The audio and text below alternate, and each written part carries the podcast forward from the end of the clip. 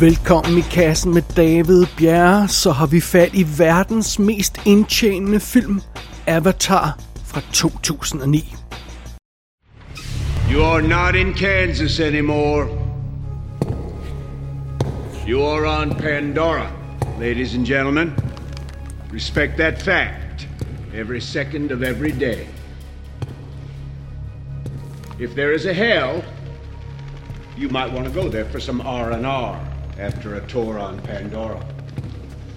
Out there beyond that fence, every living thing that crawls, flies, or squats in the mud wants to kill you and eat your eyes for jujubes. We have an indigenous population of humanoids called the Navi. They're fond of arrows dipped in a neurotoxin that'll stop your heart in one minute. And they have bones reinforced with naturally occurring carbon fiber. They are very hard to kill. As head of security, it is my job to keep you alive. I will not succeed. Not with all of you. If you wish to survive, you need to cultivate a strong mental attitude. You got to obey the rules. Pandora rules. 2 milliarder 910 millioner 284.102 dollars. Det er, hvad Avatar efter scene har taget i skrivende stund i hvert fald, så er det indtjening, der er listet for filmen på thenumbers.com. Øh, den var jo ikke helt det opad i sin oprindelige release, men så har filmen haft et par re-releases siden, og så har den øh, overhalet de film, der senere overhalede den, så, så nu er Avatar altså igen på førstepladsen over verdens mest indtjenende film. Og så er det jo altså, at vi får en Avatar 2 om ganske kort tid. Jeg anmeldte denne her oprindelige Avatar i tidens morgen, efter den havde haft premiere i WD's Definitive DVD podcast, men det er altså næsten 13 år siden, så jeg tænkte, det var okay at lave et lille revisit her op til toerens premiere. Og øh, fidusen er, nu har vi jo altså også det historiske perspektiv på på den her film. Det havde vi jo ikke dengang. Altså, holder Avatar nu her, 13 år efter premieren? Har den overhovedet fortjent den her førsteplads på all-time box office listen? Og hvis den her film er så populær og er så genial, hvorfor har den her film Avatar så affødt udtrykket Forgot Buster? Altså ikke blockbuster, men for Godbuster. Hvorfor går alle og siger, at, at øh, de ikke kan huske noget fra den her film Avatar? Hvor, hvor, hvor, hvorfor er der filmsites, der laver quizzer, hvor man skal gætte navnet på hovedkarakteren i filmen? Som jo alt andet lige burde være rimelig nemt. Øh, Jake hedder han. Uh, altså alt det skal vi lige kigge nærmere på, og det, det skal vi have fat i her i forbindelse med, med Avatar. Så det er tid til at tage tilbage til fremtiden, til året 2154, til månen Pandora, der befinder sig 4,37 millioner år, lysår vel at mærke, fra jorden. Tak skal du have Der skal vi hen nu. Og normalt her i kassen, så starter vi jo med at tage et grundigt, dybt detaljeret kig på plottet i den aktuelle film. Og det gør vi også med Avatar. Nej, det gør vi ikke. Fordi ærligt talt, denne her film har tjent 3 milliarder dollars på verdensplan. Folk må vide, hvad den handler om. Folk må kende plottet i den her film. Jeg nægter simpelthen at lave en plotbeskrivelse af, af Avatar. Så ingen plotbeskrivelse her. Vi, vi, vi springer direkte øh, i kødet på, på rollelisten og kigget bag kameraet, og så kan vi selvfølgelig få lidt, lidt flere detaljer undervejs, hvis man skulle have glemt nogle af tingene. Men øh, ikke en detaljeret øh, handlingsreferat af den her film. Det, uh, no way, no way. Der må være grænser. Alright, lad os kaste os øh, øh, bag kameraet og, og kigge på, hvad, hvad der sker der. Vi har selvfølgelig øh, forfatteren og instruktøren James Cameron, der er hovedkraften bag Avatar. Det ved de fleste nok. Men jeg synes hele tiden, man glemmer, det er hans syvende film, det her. Altså, han har jo kun lavet Terminator i 84, Aliens i 86, Abyss i 89, Terminator 2 i 91, True Lies i 94, Titanic i 97. Det er det eneste, han har lavet før den her film, altså spillefilms øh, relateret, sådan biograf spillefilm relateret. Så det er en lille smule fascinerende. Så, så Avatar 2 bliver hans 8. film. James Cameron. Øh, så hører det selvfølgelig også med til historien, at han har lavet alt muligt andet nonsens øh, i, i nogle af de her pauser mellem Avatar-filmene og Titanic og alt det her løjse. Øh, I tidens morgen instruerede han naturligvis også øh, T2 3D, den her 3D-film, som øh, den her attraction-film, som blev lavet i 96, øh, som var en af grundene til, at han blev fascineret af 3D-film, øh, halløj. Så den har han selvfølgelig også lavet. Han har også instrueret et af, enkelt afsnit af Dark Angel tv-serien, som han også producerede øh, tilbage i 2002. Så det er fint nok. Og så i perioden mellem Titanic og Avatar, så har han jo altså også lavet de her dokumentarer, der er vandbaseret, altså øh, Bismarck dokumentar, Ghost of the Abyss og Aliens of the Deep og sådan noget, og så, øh, så, så, så, så det har han også brugt tiden på undervejs. Fair nok. Men som spillefilm, reelt, rigtig biografspillefilm, så er det her hans syvende, den kære James Cameron. Dybt fascinerende. Lad os kigge på rollelisten. Hovedrollen som vores helt Jake Sully bliver spillet af Sam Worthington. Jake Sully er jo den her krigsveteran, der bliver sendt til Pandora øh, i stedet for hans døde bror. Og så, så skal han være en del af det her Avatar-program, hvor, øh, som, som jo helt er helt plottet i filmen. Og, og det, det kan man godt huske nu, når man får det gentaget. Han hedder Jake Sully. Så, men sådan er det. Øh, øh, Sam Worthington, han... Øh, altså han, han har jo ikke sådan, han har, har været med et par ting, vi kender. Altså han var med i, i Terminator Salvation, han var med i Clash of the Titans og, og den sequel. Men ellers har han lavet jo ting som sådan noget som uh, Texas Killing Fields, Man on a Ledge, Sabotage med Schwarzenegger, Everest, Hacksaw Ridge, uh, Øh, plus en lang række øh, mere eller mindre ukendte film. Øh, det, det, der er ikke rigtig noget andet på hans CV, der retfærdiggør, at han har hovedrollen i verdens mest indtjenende film, den kære uh, Sam Worthington, men well, sådan er det jo. En anden skal jo have hovedrollen i den film.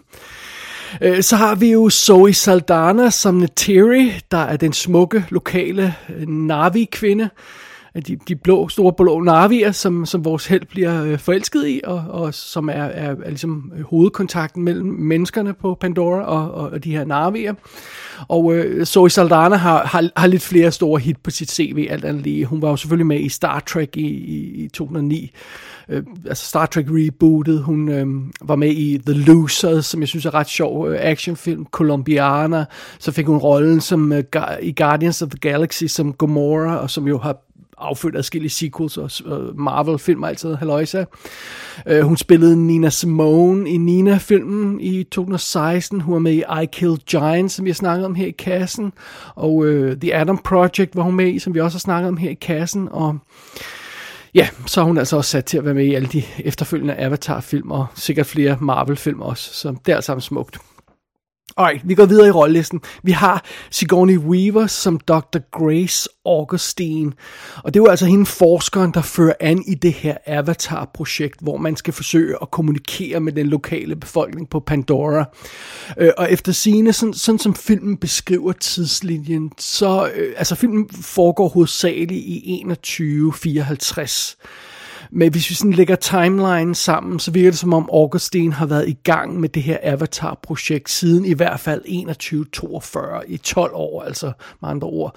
I 12 år har hun forsøgt at kommunikere med lokalbefolkningen øh, på Pandora ved hjælp af de her avatars, de her kunstigt skabte navier, som, som man kan sådan operere som, som menneske.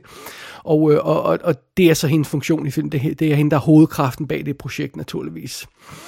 Uh, Sigourney Weaver kender vi jo selvfølgelig fra en lang række film. Ghostbusters, Aliens, alle mulige guf. Uh, øh, 90'erne var jo virkelig fantastisk for hende, fordi der har hun med i alt muligt cool stuff, som, som, uh, som Dave, sjov komedie, Death and the Maiden, super cool drama, Copycat, uh, Ice Storm, Galaxy Quest. Hun, hun har virkelig et fedt CV, Sigourney Weaver, i 90'erne, og ja, hun har ikke lavet så meget høj profil stof de sidste mange år, øh, men, øh, men hun laver stadigvæk ting, og masser af tv, og masser af, af, af mindre film og sådan noget, så, så det er fint nok. Men det er sjovt, at James Cameron hiver hende med ind i, i, øh, i den her film igen, efter de arbejdede sammen med Aliens, som jeg havde indtryk af, måske var en anelse presset øh, samarbejdssituation der, men aller lige så, så, så er hun med igen her. Øh, så har vi Stephen Lang som Colonel Miles Quaritch, som lyder som noget, man spiller i Harry Potter. Øh, Quaritch, Ja, tror man skal sige det. Og han er jo simpelthen, uh, Quaritch er jo simpelthen den militære leder på den her Hell's Gate base, som vi har på, som menneskeheden har på Pandora. Jeg tror aldrig, de siger det i filmen, øh, at den hedder Hell's Gate, men det, det gør den altså, den her base. Og øh, ja, ja, som sagt, han er militærleder, den brutale militærleder af, af, af, af menneskestyrkerne der på Pandora. Stephen Lang har vi jo set i alt muligt fra, øh, fra The Hard Way i tidens morgen i 91, hvor han spillede The Party Crasher. Fantastisk. Vi har haft ham i kassen i forbindelse med Don't Breathe, 1 og 2, Mortal Engines og VFW vi kan skide godt lide Stephen Lang, og, og han, er, han, er, han brager i hvert fald igennem i den her rolle. Så, så det er cool nok. Som Trudy, der er en helikopterpilot, der hjælper vores held undervejs i, øh, i øh, projektet her, der har vi Michelle Rodriguez, som vi jo også har haft i kassen i, i utallige film, eftersom vi har anmeldt hele Fast and Furious film, og hun er med i, i alle dem. Derudover så, hun, hun fik jo sit gennembrud i Girlfight i år 2000, og så lavede hun jo altså, i år 2002 lavede hun både Resident Evil og Blue Crush. Michelle Rodriguez. Hun var med i øh, Lost tv-serien og Machete og alt muligt andet cool. Så øhm, vi har altid godt kunne lide hende, selvom hun ikke er vanvittigt imponerende i Fast and Furious-filmene. Så, så øhm, altså, Blue, Blue Crush, som surfer, surferfilmen der, den, den er cool, og, og Resident Evil er også cool, og det var Girlfight også i tidens morgen. Så det er fint nok. Derudover har vi øh, Giovanni Ribisi, der spiller Parker, som altså er lederen af den øh, øh, praktiske del af den her operation på, øh, på Pandora. Øh, jeg læste mig til, at, at det her firma, der står for, øh, for operationen på Pandora, hedder Resources Development Administration. Øh, Øh, det synes jeg heller ikke, de siger på noget tidspunkt i filmen. Det kan godt være, det står et andet sted, jeg lige missede det. Men han er altså lederen af den civile del af, af, af teamet på, på Pandora, der skal sørge for at udvinde det her øh, dyrebare unobtainium stof, som jo er hele grunden til, at menneskeheden er på Pandora. Så, øh, så han er sådan en rigtig corporate øh, bastard, øh, Giovanni Ribisi, og, og det kan han godt spille. Selvom han jo normalt er, har lidt mere, eller laver lidt mere fjollede roller. Han, vi husker ham alle sammen fra Friends, hvor han spillede Free, Phoebes bror. Øh, han, øh, han var jo med i øh, sådan noget som Lost in Translation, var han jo kæresten, der gider at tilbringe tid sammen med Scarlett Johansson. Øh, han var med i Gone 60 Seconds, øh, som, som Nicolas Cages øh, lillebror og sådan noget. det, er, det er helt vildt sjove roller. Men, men han har jo selvfølgelig også mere seriøse ting på sit CV. Øh, Giovanni Ribisi som Saving Private Ryan og han er super creepy i Flight of the Phoenix remake fra 2004, og han har jo lige lavet øh, The Offer miniserien om produktionen af Godfather, hvor han spillede Joe Colombo, den rigtige gangster, der forsøgte at stoppe filmen. Så sådan er det. Derudover så har vi på rollelisten, har vi sådan noget som Norm Spellman, det er en af de uh, Avatar Operators, uh, der, der styrer de her Avatar-kroppe, som, uh, som, uh, som arbejder sammen med Jake. Han bliver spillet af Joel David Moore, som man måske har set i Dodgeball.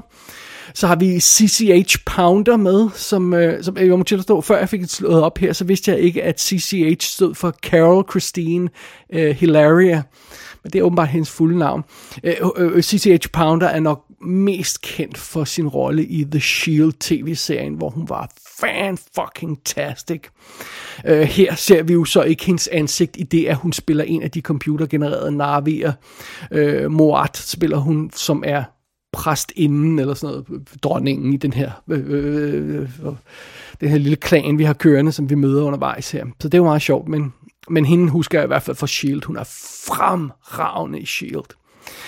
Øh, så har vi Wes Studi som et tukan, der er så kongen, eller whatever det er i den her øh, klan øh, af, af, af Narvi. Altså det vil sige, han er også en 3 meter høj computeranimeret blå karakter, så vi ser heller ikke hans ansigt. Men det, er jo, det sjove ved det hele er jo, at alle de her computeranimerede karakterer er jo animeret, sådan, så man kan genkende skuespillernes ansigter i de, de, de alien ansigter. Det, det, det er vildt godt lavet, og man kan, man, altså, man kan godt se, det er ham.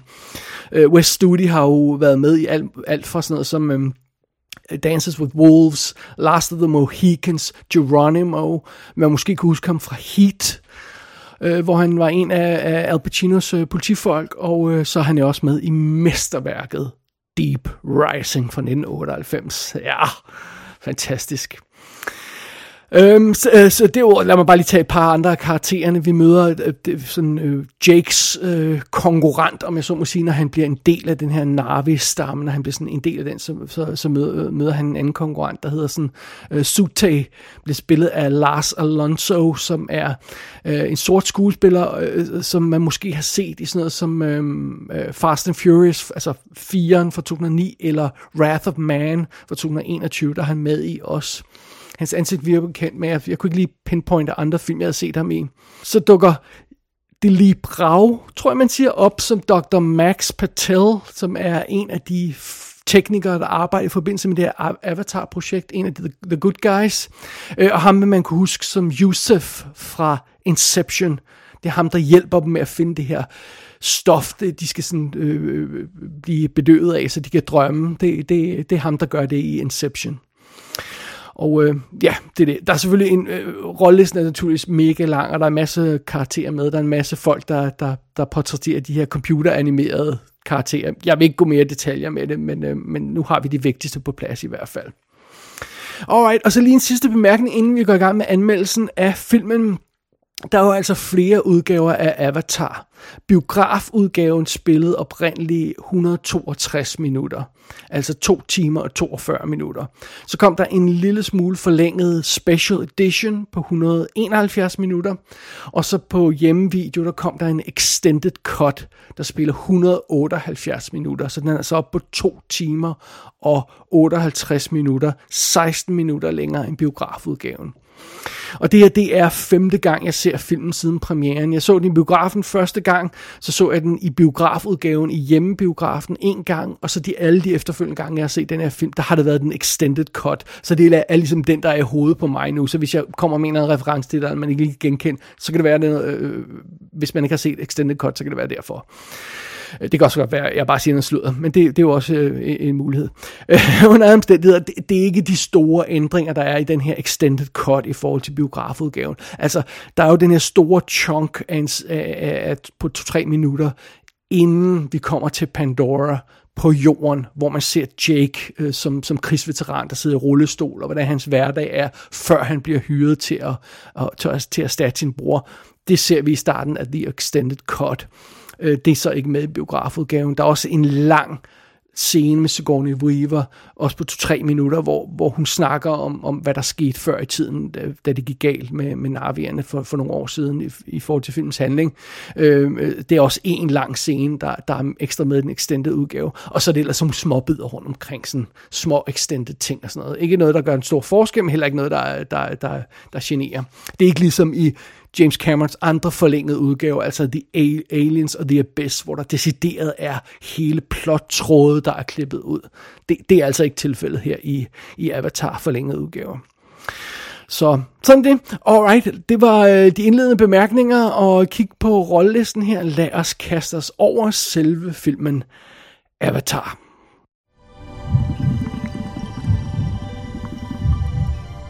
Looks like him. Looks like you. This is your avatar now, Jake. And the concept is that every driver is matched to his own avatar so that their nervous systems are in tune. Or something. Which is why they offer me the gig because I can link with Tommy's avatar. Which is insanely expensive. Is this right? I just say whatever to yeah. the video log? Yeah, we, we got to get in the habit of documenting everything. You know, what we see, what we feel. It's all part of the science. And good science is good observation. For en god ordens skyld, lad os lige starte med at få styr på timelinen her for Avatar. Og der må vi som tro på de officielle forklaringer sådan fra, fra, fra Cameron og, og, og produktionsteamet på, hvordan det her foregik. Men efter scene så fik han den oprindelige idé, idé til Avatar i 1995, sådan i forbindelse med produktionen af Titanic. Men allerede dengang var det tydeligt, at det ikke var teknologisk muligt at lave filmen, fordi han ville lave øh, øh portrættere de her navier, som vi møder undervejs, med computeranimerede karakterer. Det, det, var, det var computeranimation ikke til på det tidspunkt. Øh, efter Titanic var færdig, så gik øh, James Cameron jo i gang med at lave alle de her undervandsting. Men sideløbende med det, med det, så begyndte han altså at overveje, hvad han skulle gøre med Avatar. Og åbenbart så lavede man en test i 2001, øh, den første test på det her med at, at performance capture en skuespillers ansigt og få det overført til computeranimation. Øh, det, var, det var en lille testklip, der hedder Brother Termite. Og det, det testklip, den testanimation ligger rent faktisk på ekstra materiale på Avatar Blu-ray, så den kan man se, den test. Det er meget sjovt at se den tidlige sådan, forsøg på at lave den her teknik. Øh, men efter at have overstået med alt det her undervandsaløjse, så gik James Cameron for alvor i gang med udvikling af Avatar i 2005, og den udvikling kørte så i næsten to år med udvikling af teknologi og manuskript og design og alt det her løjse, indtil 2007, hvor filmen først der fik officielt grønt lys. Øh, og så fortsatte produktionen naturligvis fra det punkt af, og så 10. december 2009, der havde øh, filmen verdenspremiere i London. Det er så med andre ord 12 år og 22 dage efter premieren på Titanic. Det var der Avatar kom. Og hvis man kan huske tilbage til 2009, da Avatar kom, så var der jo simpelthen så meget hype og reklame for den her film. Tak skal du ellers have folk råbte op om, at James Cameron havde lavet den mest revolutionerende film siden Skiveskåret Brød. Altså, det var simpelt, det var ikke, det var, det her, det ville blive den mest imponerende computeranimation nogensinde, det ville blive Øh, de mest imponerende designs, vi nogensinde havde set, øh, og, og, og det, det var, det var ok, ok, det ville blive så fantastisk. Nå, ganske øh, øh, rigtigt, så, så, så, så var der meget øh, snak om det, men altså, der var også en masse af os, der fik et, et sådan reality check på den her film, og fik skruet forventningen en lille smule ned i, øh, i forbindelse med, at traileren til filmen kom ud, for den var ikke særlig imponerende. Og det, og det var der også meget snak om dengang. Men, men PR-maskinen kørte altså videre og fik Avatar pumpet op til, øh, til det helt store. Det her det vil, vil være verdens bedste film. Øh, øh, den første film, der vinder både Nobels fred, fredspris og litteraturprisen og alt det her løjse, de faste, faste udtryk, vi plejer at kaste i, i hovedet på sådan nogle øh, film, der bliver hypet op. Øh, øh det, det, var, det, det, var, det, var, det, og, det, var, det var simpelthen så stort dengang. Øhm, da vi så endelig fik Avatar at se i starten af 2010, øhm, jeg tror jeg så den 2. januar, hvis jeg skal være, øh, hvis jeg husker tilbage. Øh, da vi endelig fik filmen at se, så blev det hurtigt tydeligt, at denne her film havde altså ikke været ventetiden værd. Der har ikke været 12 års ventetid værd. Øhm, altså, det, bare det, at James Cameron, han ligesom ikke lavede noget mellem Titanic og den her film, og, og, og så fik vi ikke mere, end vi fik her. Det, det, det var skuffende. Øh, og, og, og det var jo også skuffende, at det var manden bag Aliens og Terminator, alle de her cool film, der leverede den her film. Det var ikke det, vi havde håbet på, den mand ville levere.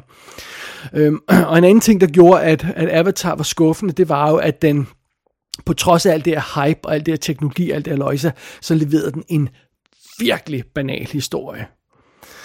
Og øh, det kommer vi til. Vi skal nok kigge nærmere på den, den, den banale historie og den skuffende historie, men lad os lige tage den tekniske del øh, først, for det var også det, der fuldt, øh, øh, fyldte meget i, i PR-reklamekampagnen, og, og det er også noget, det Cameron roer meget højt om. Det er alle de her teknologiske øh, fremskridt, han lavede i den her film. Så okay, fair nok, lad os kigge på det. Og ret skal være ret. På det tekniske plan, der er Avatar en ret imponerende film. Selv 13 år efter premieren, så er den ret, ret imponerende teknisk. Øh, vi, vi snakker jo altså om en film, der har sådan noget retning af 2500 effektskud i sig, som alle sammen er blevet produceret i 3D, og i øvrigt, hvad jeg kan forstå, i 4K-kvalitet. Øh, og det er jo ikke bare sådan computeranimations-effektskud, det er jo altså noget, der skal ligne virkelighed, godt nok virkelighed på en anden øh, planet, det er fotorealistiske effektskud, vi snakker om her, de her 2500 effektskud. Øh, hovedparten af filmen udspiller sig jo i en computeranimeret verden, der ikke eksisterer, Pandora, men den skal altså se 100% realistisk ud. Øh, det, det må ikke se ud som animation. Og hovedparten af filmens karakter er jo så igen de her 3 meter høje, blå computeranimerede rumvæsener, narvierne. Og de, og de skal jo altså også se 100% troværdige ud, for de bærer filmen. Og, øh, og, og meget kan man sige om Avatar og om James Cameron, men den opgave er forbløffende godt løst. Denne her opgave med at få det til at se rigtigt ud. Det her, det føles aldrig som en animeret film. Altså man køber totalt den her Pandora-verden, det gør man. Man køber naturen og dyrene, der render rundt, og de her narvier.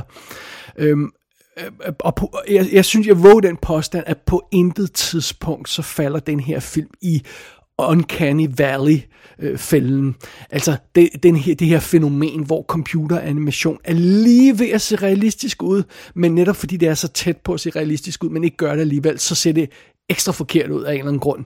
Øh, det er det, man kalder Uncanny øh, Valley. Det synes jeg ikke, den her film falder for overhovedet. Jeg synes, man lynhurtigt accepterer filmens karakterer, at de er levende, øh, eksistenser og, og sådan noget, og, og de render rundt i en levende verden, og man lever sig ind i deres øh, eksistens. Det, det synes jeg, man gør. Animationen her i Avatar er ofte af super imponerende høj kvalitet. Jeg genså den her film nu på øh, altså Blu-ray kvalitet på et 65 tommer tv, og detaljerne i animationen er insane, altså virkelig detaljerede ansigter, små svedperler, små øh, detaljer i huden og øh, øh, lyset, der, der, der spiller ned. Altså vi har jo den her, vi, vi er jo en skov det meste af tiden, og, og sollyset kommer ned i, i skoven og bliver øh, filtreret gennem øh, øh, bladene og, og træerne og det her, og, og kaster skygger og kaster øh, øh, lys, øh, øh genskin og sådan noget ned over øh, karaktererne, og, og, og det, altså det, det er super detaljeret, det er super flot lavet. Altså, der er virkelig meget, meget få momenter i den her film, øh, der er under middel. Øh, eller der, er, der er i nærheden af middel, vil jeg hellere sige. Altså, fordi for det, for det meste er det virkelig godt.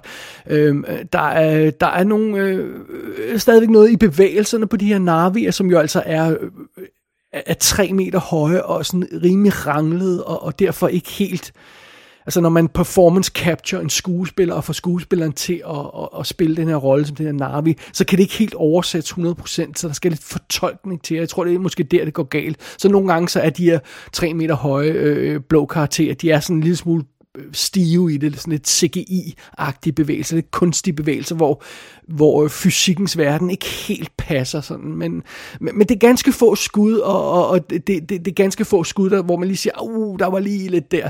Øh, øh altså, jeg tror, de kan tælles på et par hænder. Øh, Øh, i, i blandt 2500 skud. Øh, øh, øh, altså, der er måske øh, et par håndfulde af dem, der ikke holder med nutidens øjne. Det, det, der, der må jeg indrømme, der, det er forbløffende så godt, den her film, den holder med moderne øjne. Det er altså ikke alle computeranimerede film for det, øh, eller CGI-effekter fra den tid, der, der holder lige så godt. Så, øh, så jeg måske indrømme, altså, James Cameron og hans team har, har definitely gjort det, de satte ud så for at gøre, og de, de har virkelig skabt noget, der er overbevisende og gennemført med den her avatar-verden. Og hvis man er interesseret i de sådan mere tekniske aspekter omkring øh, produktionen af Avatar, øh, så kan det godt betale sig at sætte sig ned og se den spillefilmsdokumentar, der er på Blu-ray. Der, der er en dokumentar, altså der, der er tonsvis af ekstra materiale på den her Blu-ray, og der er en masse ting, der er sådan en lille smule overskuelige. Men der er en dokumentar, der hedder Capturing Avatar, og den spiller cirka 98 minutter.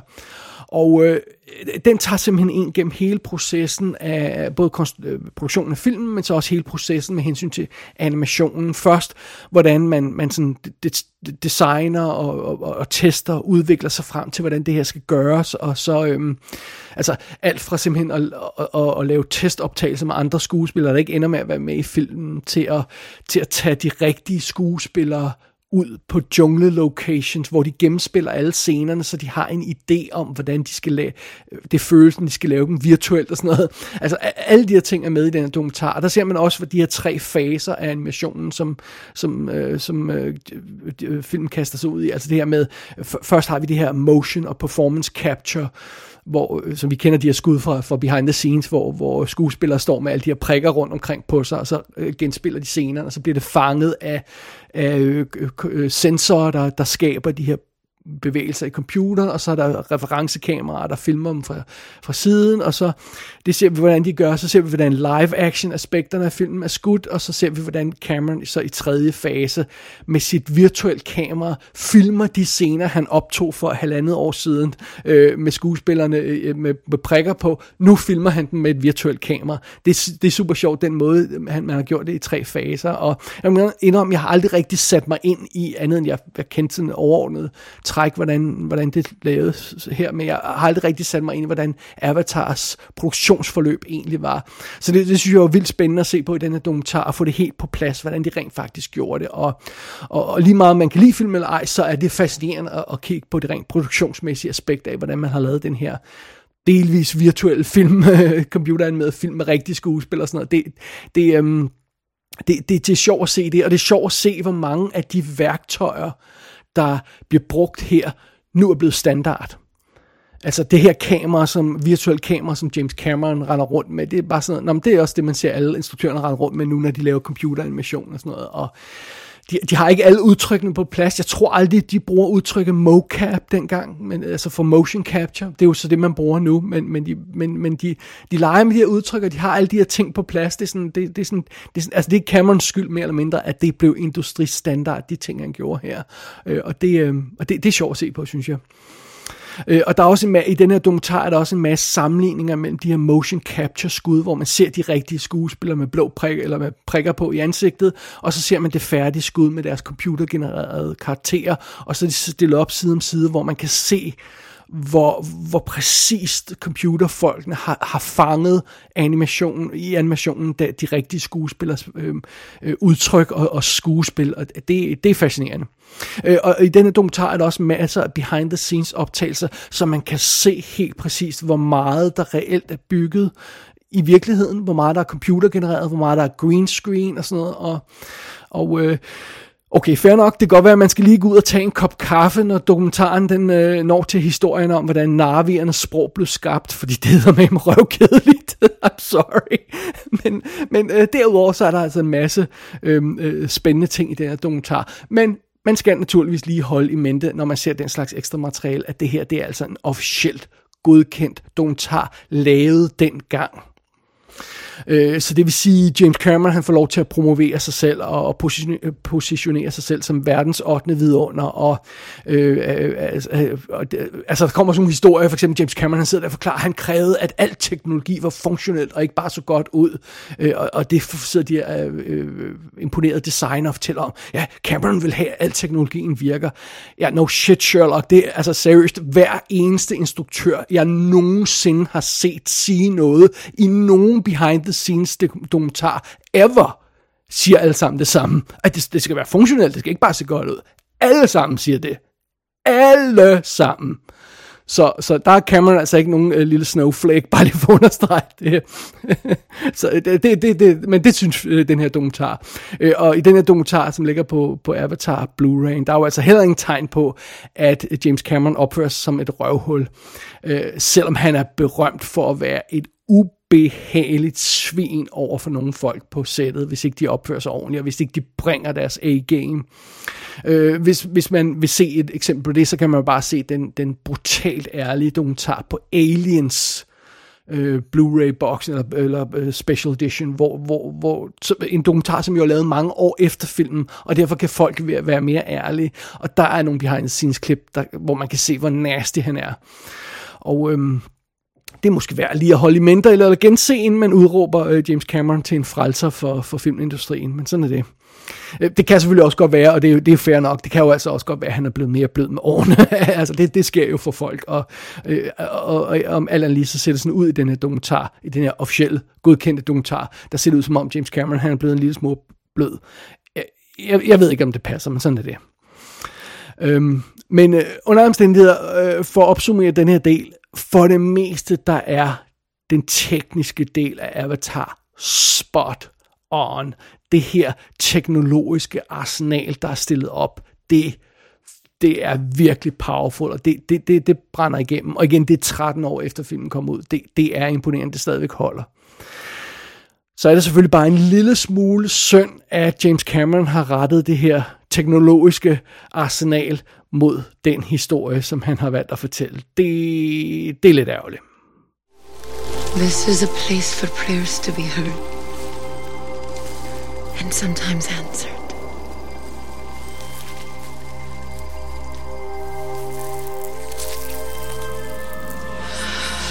I call these three Sutraya Mokri, the tree of voices. The voices of our ancestors.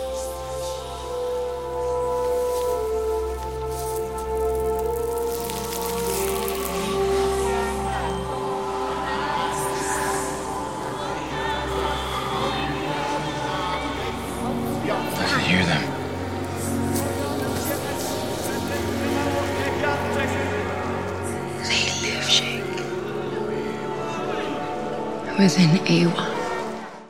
Der er ingen tvivl om, at Avatars største problem, det er den her dybt naive historie. Avatar er jo blevet nogle gange blevet kaldt sådan noget som øh, Dances with Wolves med smølfer, eller Pocahontas, eller sådan noget i den stil der.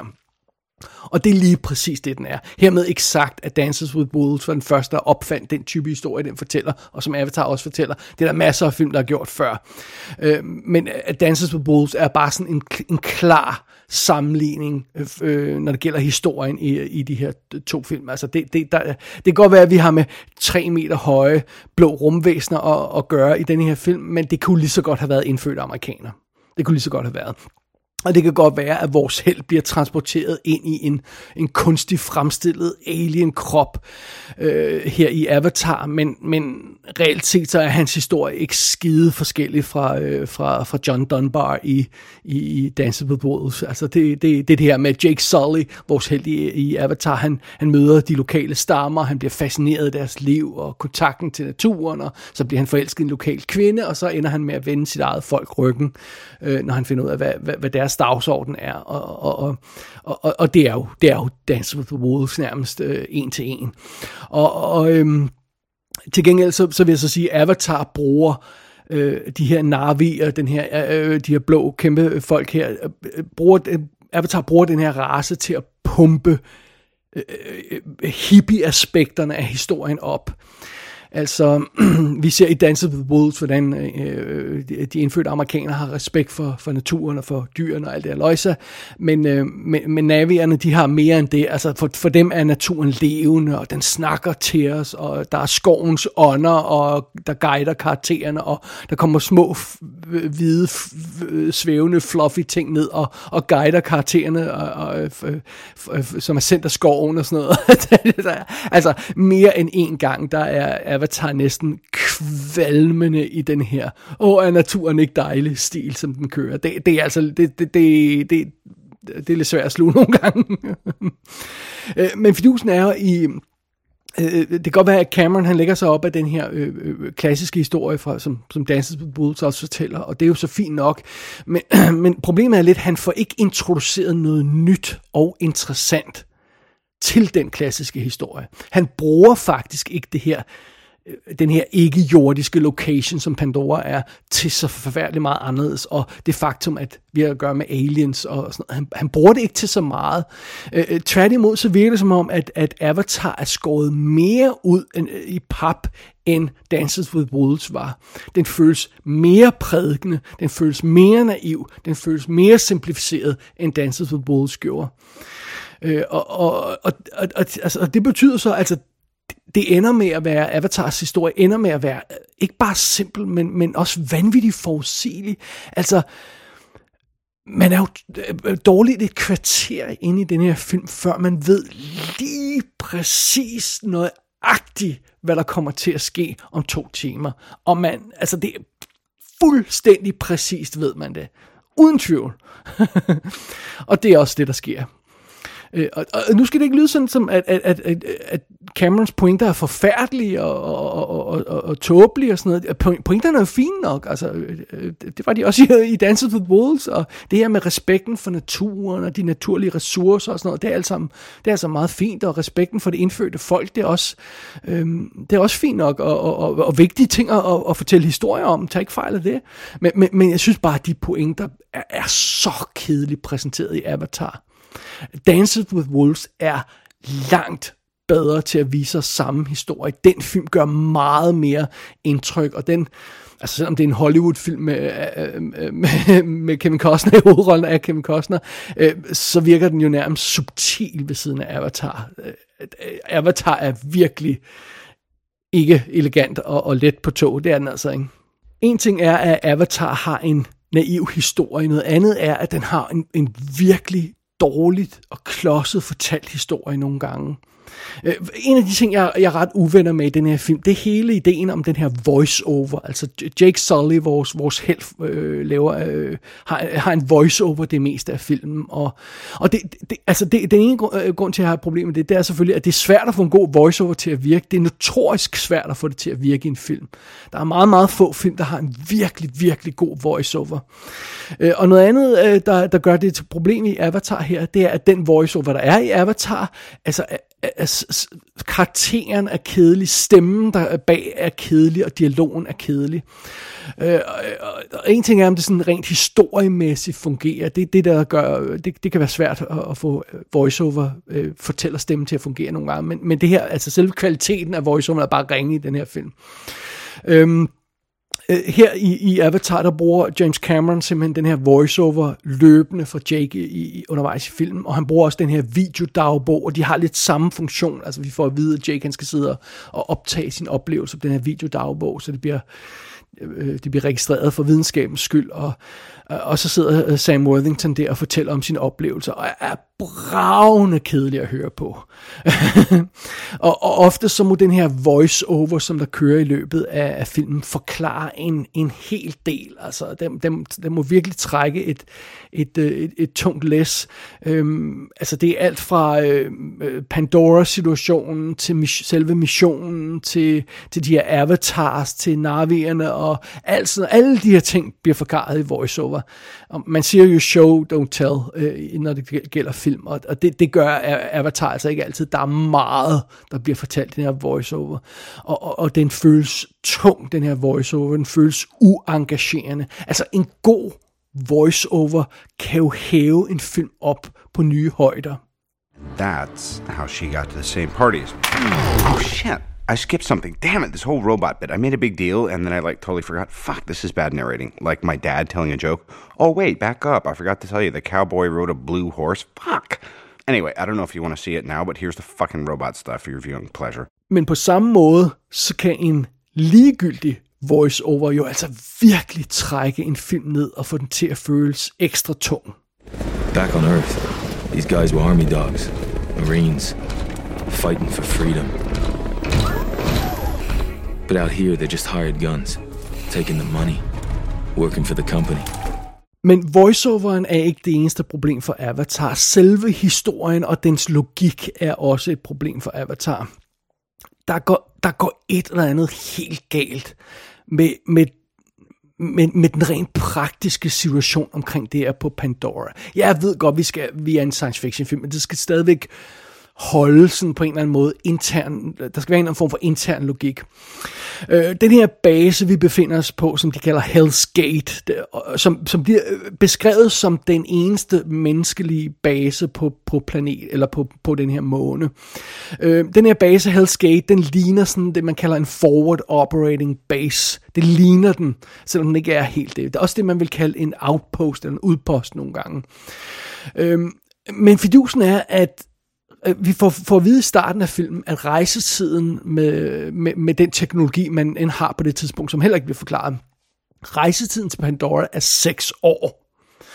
Øh, det får vi at vide, og det giver ikke nogen mening. Man kan ikke holde en udpost kørende et sted, hvis det tager 6 år at få leveret forsyninger og nyt mandskab. Det kan man simpelthen ikke. Øh, altså, øh, bare, altså, hvis man bliver tør for toiletpapir, så, så tager det seks år at få noget nyt. Det, det giver jo ikke nogen mening. Altså, for at skulle have en... Øhm, øh, øh, øh, øh, altså, filmen her præsenterer den her base som, som det, man vil kalde en klassisk øh, øh, udpost øh, i det vilde vesten, hvor man har sådan en post øh, lige i, i starten af det, det, det territorium, man har kontrol med, og så øh, til grænsen til, til det territorium, man ikke har kontrol med. Sådan noget, det, det ligner den her base. Øh, og, og sådan en, en, en, en udpost vil jo være nogle ugers rejse fra nærmeste by, hvis det var på jorden. Øh, men det er jo ikke en selvfungerende koloni, sådan base. Og det er lidt sådan, det ser ud her, her i Hell's Gate. Altså forstået på den måde, at, at at, at, at det burde jo være en selvfungerende base, hvis vi skal tro på, at der, at der er den her outpost, den her seks års rejse væk outpost på, på planeten. Så skal man jo have produktionsfaciliteter til udstyr, til fødevarer, alle de her slags ting. Øhm, det, det, det har man, det ser ikke ud som om, de har det på den her base. Filmen opfører sig som om det er en udpost, der er et par ugers rejse væk fra jorden. Om der kommer de nye rekrutter, ah, det var godt, I lige kom her, kom sæt jer ned her. Øh, og, og, og, og, der bliver sagt sådan nogle ting som, om vi sender lige hjem til jorden til en operation og sådan noget. Er det altså meget fint, en rejse til øh, Pandora og hjem igen til jorden for at få en operation, og så eventuelt ud igen øh, øh for, øh, for, for at lande på Pandora igen. Det vil være 18 år. altså, man kan jo nå at lave adskillige Avatar-film på den tid. Altså, det giver simpelthen ikke praktisk mening, de ting, vi får at vide i filmen, og den måde, som de her ting er designet på. Øh, og plus hele ideen om det her, det er sådan en, det er sådan en, en, en en midlertidig forward base. Det er ikke sådan en koloni, der er etableret på Pandora. Det er en midlertidig base, ser det ud som om, øh, alt andet lige. Hvor længe har menneskeheden været på Pandora? Altså det er minimum 12 år. Det, det, det, det øh, er 12 år siden Sigourney Weaver, hun lavede, startede sin skole. Altså hende, Augustine, hendes karakter, startede sin skole for navierne for at forsøge at kommunikere med dem. Det er 12 år siden, hun gjorde det. Og der har sandsynligvis været mennesker på, på Pandora, før man startede en skole. Så det er i hvert fald 12 år. Muligvis er det 20 år, man har været på den her øh, planet, den her måne. Øhm, og, og, og for det første, hvad har Augustine nået på de her 12 år? Nothing. Ingen tødt. hun har bygget en skole, og hun har lært lidt engelsk til et par navier, øh, og, og that's it. Altså, filmen opfører sig som om, at det er 12 måneder, de har været på den her planet. Sorry, jeg bliver ved at sige planet, det er en måne øh, på Pandora. Øh, film opfører sig som om, at det vil give mening, hvis vi fik, fik at vide, at det var 12 måneder siden mennesker var landet på Pandora. Øh, men det bliver ved med at sige i filmen, at det er 12, altså, det, altså give, give tidspunkter, der ikke passer med det, og, og, og, og vi kan forstå, at det, det er 10-20 år siden, at, at man har været på den her planet, og det giver, det giver jo heller ikke nogen mening i forhold til Navierne. Altså, i 12 år mindst har der været mennesker på deres måne, og de har ikke lært noget af det. De har ikke lært noget af den invasion, de her øh, navier. Øhm, altså, i 12 år har mennesker udgravet det her unobtainium for Pandora. De har fjernet skove, de har fjernet øh, øh, jord, de har ødelagt naturen. Og så alligevel er de her navier dybt chokeret, når deres hellige træer står for skud. Altså inden for filmens rammer, der får vi at vide, at om tre måneder vil de her grave- og fældemaskiner nå frem til de her hellige træer, som Navian har på Pandora. Og tre måneder nærmest efter, vi får den besked, altså i filmens handling, nærmest på dagen, der ankommer de her maskiner til de her hellige træer og skal til at cutte dem ned. Og Navian bliver dybt chokeret. What? Hvor kom de der maskiner fra? De der maskiner, der i tre måneder har braget gennem skoven med lodret kurs mod de her træer. Det chokerer dem. Det har de, det har de overhovedet ikke opdaget. Og hvorfor har, har Jake, som jo ved maskinerne er på vej, ved der vil gå tre måneder, hvorfor har han ikke gjort noget? Han vågner vidderligt op den der dag, hvor de her maskiner kommer. What? Maskinerne er her? altså, det giver jo ikke nogen mening. Altså, det giver simpelthen ikke nogen mening.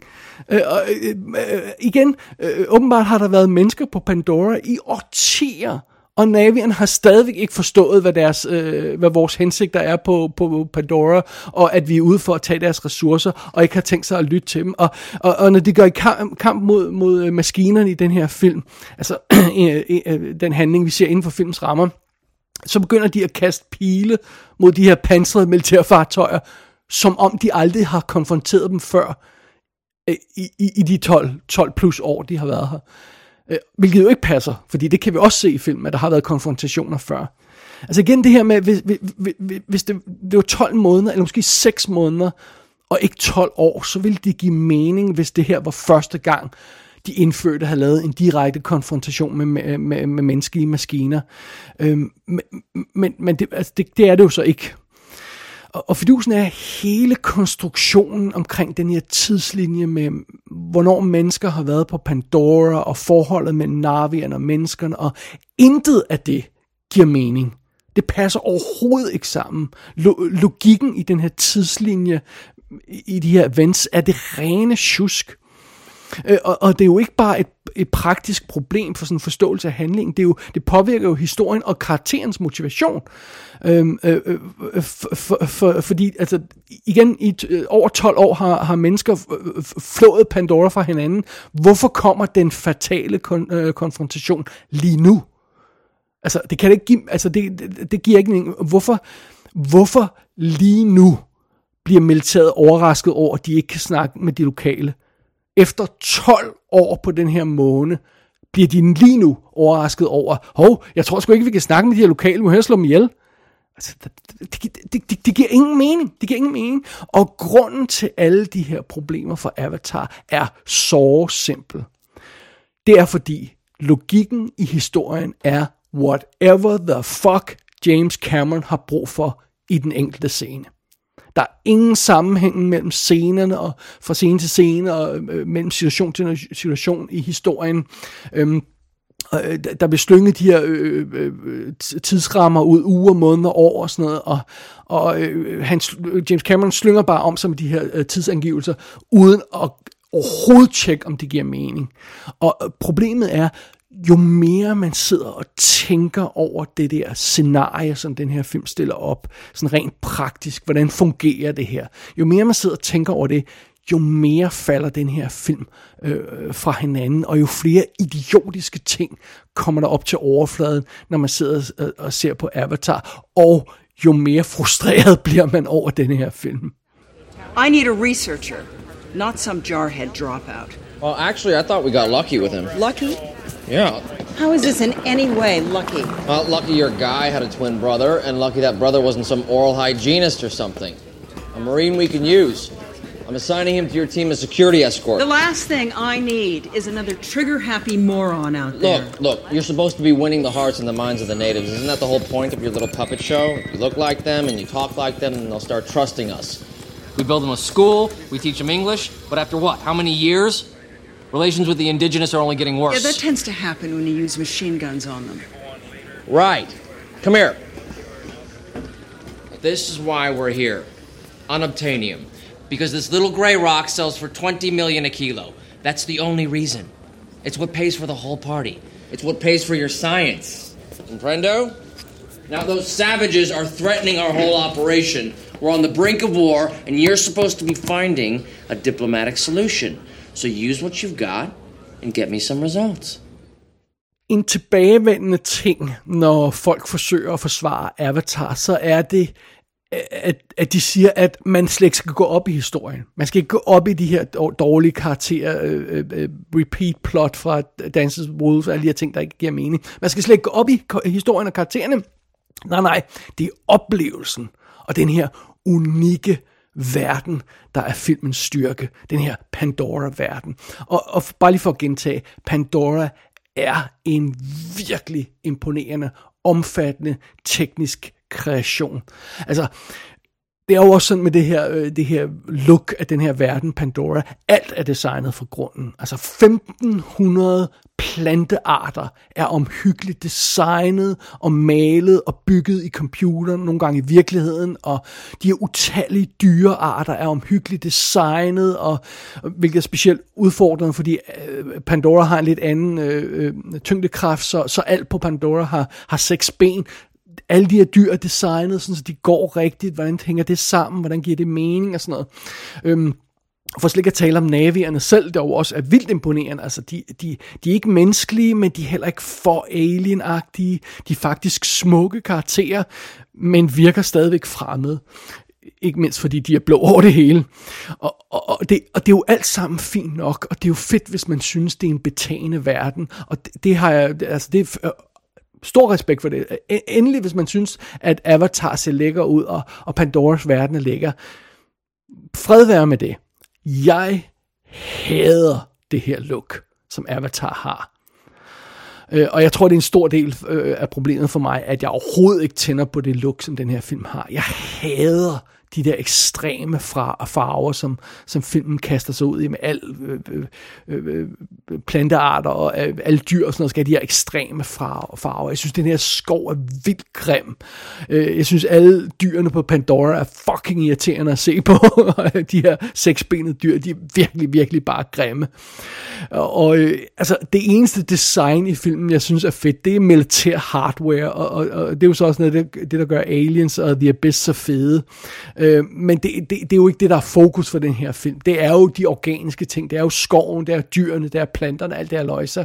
Øh, James Cameron, han vil altså hellere svanse rundt i den her farveladefarvede skov med sine hippie smølfe venner og, og kigge på neonfarvede planter, end han, han gider at, at, at lave de her cool militære ting. Og, og øh, altså, det, jeg synes, det er utåligt at se på. Altså, det er rent visuelt øh, er det utåligt. Og, øh, altså, øh, militær hardware kan jeg lide, og, og, men, men problemet er, at alle militærfolkene er jo røvhuller. Hvis, hvis ikke de var røvhuller, så ville jeg rent faktisk holde med dem, for jeg kan slet ikke snuppe det her organiske look, som Avatar har. Øh, så, så det, er jo, det er altså ikke et plus i min bog for, for, for den her film. Jeg, jeg synes, det er... Altså det, det er en vanvittig irriterende og grim film at se på, fra sådan en designmæssigt niveau, øh, perspektiv. I, altså ikke teknisk perspektiv, men designmæssigt perspektiv. Ugh. Jeg fatter slet ikke de her folk, der var ved at begå selvmord, fordi de ikke kunne rejse til Pandora i virkeligheden. Altså, det ser forfærdeligt ud i min bog. Men sådan er det en af de ting, som også er en tilbagevendende påstand og, og, og kritikpunkt over for Avatar, øh, det er jo altså også det her med, at filmen er blevet glemt, og, øh, og, og påstanden er, at der ikke er nogen, der gider se en tor. Det er i hvert fald påstanden lige nu i, i optagende stund.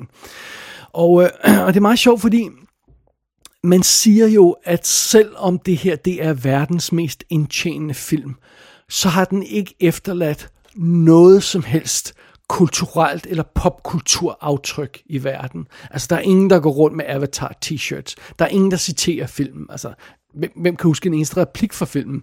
Øh, der er ikke nogen af øh, replikkerne fra Avatar, der er gået ind i sproget. Øh, der er ikke en eneste stump af dialog som, som, som, fra Avatar, som filmnørder siger til hinanden med sådan et glimt i øjet. Ligesom, ikke ligesom sådan, ah, I'll be back, og øh, alt, alt det halvøjse, hvad man ellers siger, eller hasta la vista baby og sådan noget. Altså, der er slet ikke de der replikker i Avatar. Ingen laver Avatar-memes af påstanden, altså øh, jokes på, på internettet med Avatar. Og øhm, øh, øh, det er jo en svær påstand at bevise, synes jeg. Jeg ved, jeg ved ikke, hvordan man rigtig konkret med data beviser den påstand. Selvom vi alle sammen et eller andet sted i hjertet føler, at det er sandt. Det er sandt, at Avatar er blevet glemt. Det er sandt, at Avatar ikke har det her kulturelle udtryk. Øh, og, og, og øh, aftryk hedder det. Og, og, og det er, altså det, det, det føler vi alle sammen er sandt, øh, tror jeg nok. Men, men, men, men om man sådan rent kan bevise det, det ved jeg ikke.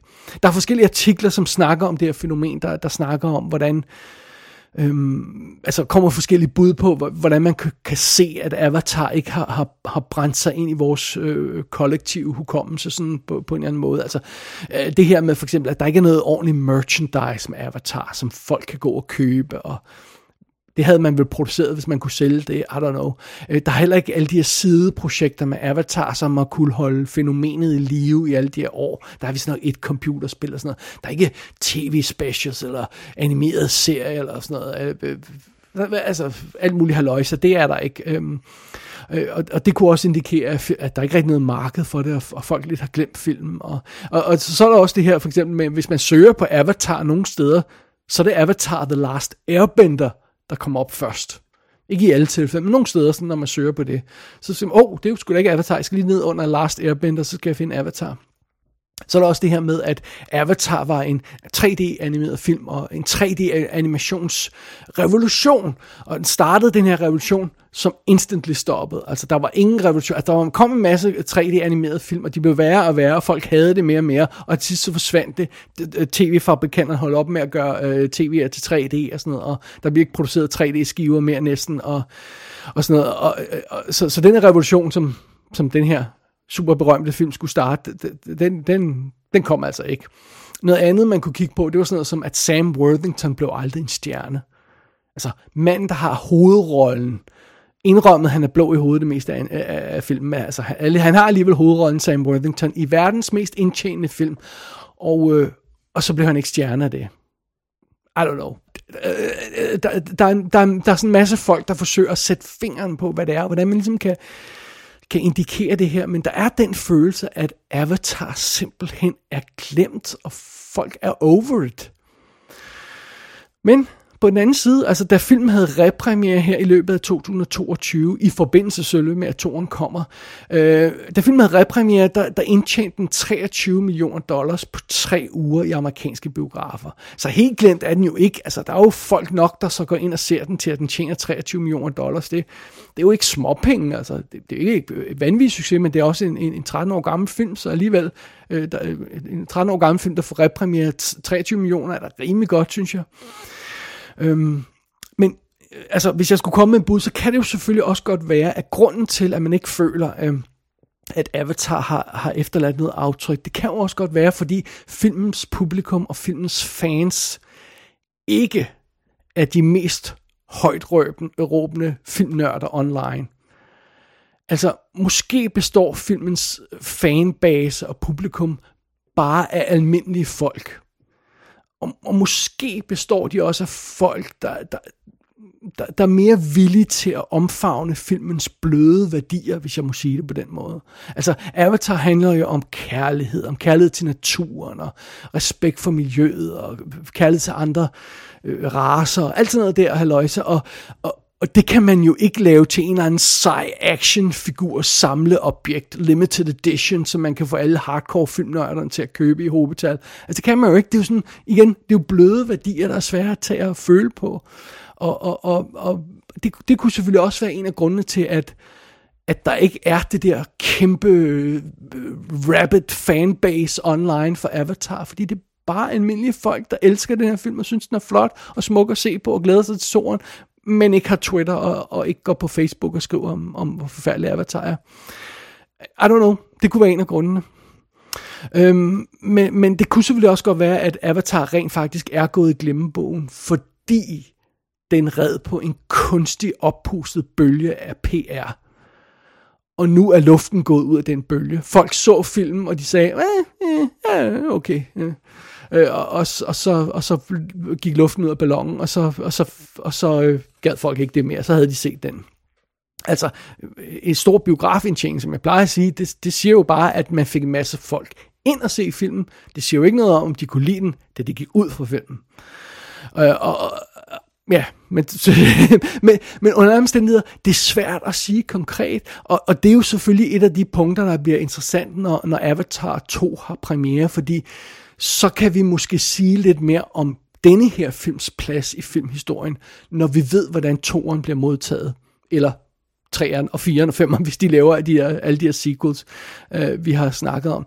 Altså, hvem ved, det kan sgu da godt være, at om, øh, om 39 år, eller hvor lang tid det tager James Cameron at lave de resterende øh, Avatar-film, øh, det kan godt være, når han er færdig med de der øh, fem film i den der serie, der man har foreslået indtil videre, så kan det godt være, at Avatar er at finde på alle fem pladser på all-time top 5 listen. Altså, Øh, øh, det, det, det kan godt være det, altså, jeg tror det ikke, men en ting vi har lært af James Cameron, det er, det er jo simpelthen, vi skal aldrig undervurdere en James Cameron film, og vi skal aldrig afskrive en James Cameron film. Så det tør jeg altså heller ikke gøre den her gang med Avatar 2. Men det bliver lidt spændende at se, hvordan, hvordan verden reagerer på, at den her franchise fortsætter øh, 13 år efter den første film. Alrighty, med de ord så nærmer vi os afslutningen af Avatar-anmeldelsen. Den er næsten lige så lang som filmen. men men øh, det gode ved, øh, ved, ved, øh, ved øh, anmeldelsen af Avatar, det er, når den er overstået, så skal man ikke sidde og lytte til den dybt forglemmelige titelsang i adskillige minutter. I See You hedder den, øh, performed by Leona Lewis. Og øh, det, det er den mest ligegyldige titelsang, jeg længere, eller en credit-sang, jeg længe har hørt på. Så, men, men så det, det, det skal jeg nok lade være med at, at spille klip af her, bare roligt. Øh, men når, når den der øh, titelsang er færdig, og når, når hele den der Avatar-film på tre timer er færdig, hvad, hvad sidder vi så tilbage med? Lad os prøve at gøre status. Altså, det er selvfølgelig imponerende, når man kigger på James Cameron og ser, at han to gange i træk har lavet verdens mest indtjenende film. Men igen, jeg understreger lige, det betyder jo ikke, at de film er gode. Nu om dage, hvis man kigger på øh, top 20-listen over øh, øh, de mest indtjenende film, så er der forbavsende få film på den liste, der hæver sig over middelkarakteren.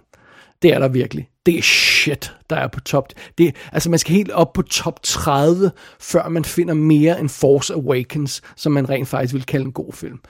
Altså, øh, det, det, det er lidt deprimerende. Og, og før i tiden, så var det jo rent fantastiske film. Altså sådan E.T., Star Wars, alt det halvøjse, der var på toplisten. Det er det ikke mere. Det er shit.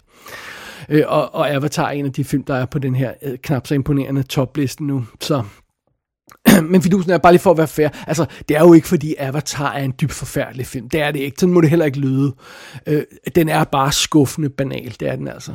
Det, der er en kedelig held. Øh, der er de her komiske onde skurke, og der er det her dybt forudsigelige plot. Og, og ja, så er der også en masse teknisk vellykket computeranimation, men det er jo ikke helt nok. Det er i hvert fald ikke nok for mig. Altså, der skal altså også være noget karakter, man gider at, at holde med og holde af. Øhm, og, øh, øh, altså i, i en bedre verden, så var, så var øh, Avatar en virkelig god og mindeværdig film, og det havde været fantastisk. Tænk, hvis man kunne svælge i Avatar på samme måde, som man kan svælge i Abyss og Aliens med virkelig ikoniske scener, fantastiske momenter, fantastiske action-momenter og fantastiske karaktermomenter og mindeværdige replikker. Tænk, hvis man kunne svælge i den her film, ligesom kan i de andre James Cameron-film. Tænk, hvis den her film havde fortjent sin første plads på box office recordlisten, så, så havde det været en fantastisk film. Men øh, det, det gør den altså ikke. Den har ikke fortjent den plads. I optagende stund, der, der er der altså få dage til premieren på Avatar 2. Endelig efter 13 år, så får vi altså den her berømte to. Avatar The Way of Water. Det er ikke en film, jeg har glædet mig til det er en film, jeg ser af pligt mere end af lyst.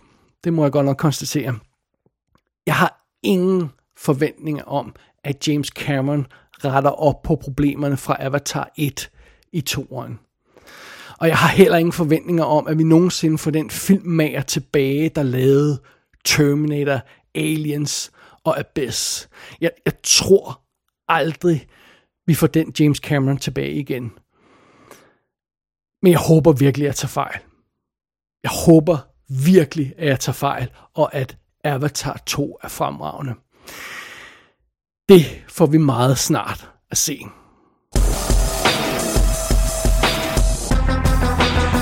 Avatar er ude på DVD og Blu-ray. Der er ingen 4K skive endnu. Der er naturligvis både 2D og 3D versioner tilgængelige. Der er en omfattende 6-disk udgave med timevis af ekstra materiale, som jeg klart vil anbefale, også selvom man ikke er mega fan af filmen. Gå ind på ikassenshow.dk for at se billeder fra filmen. Der kan du også abonnere på dette show og sende en besked til undertegnet. Du har lyttet til Kassen med David Bjerg.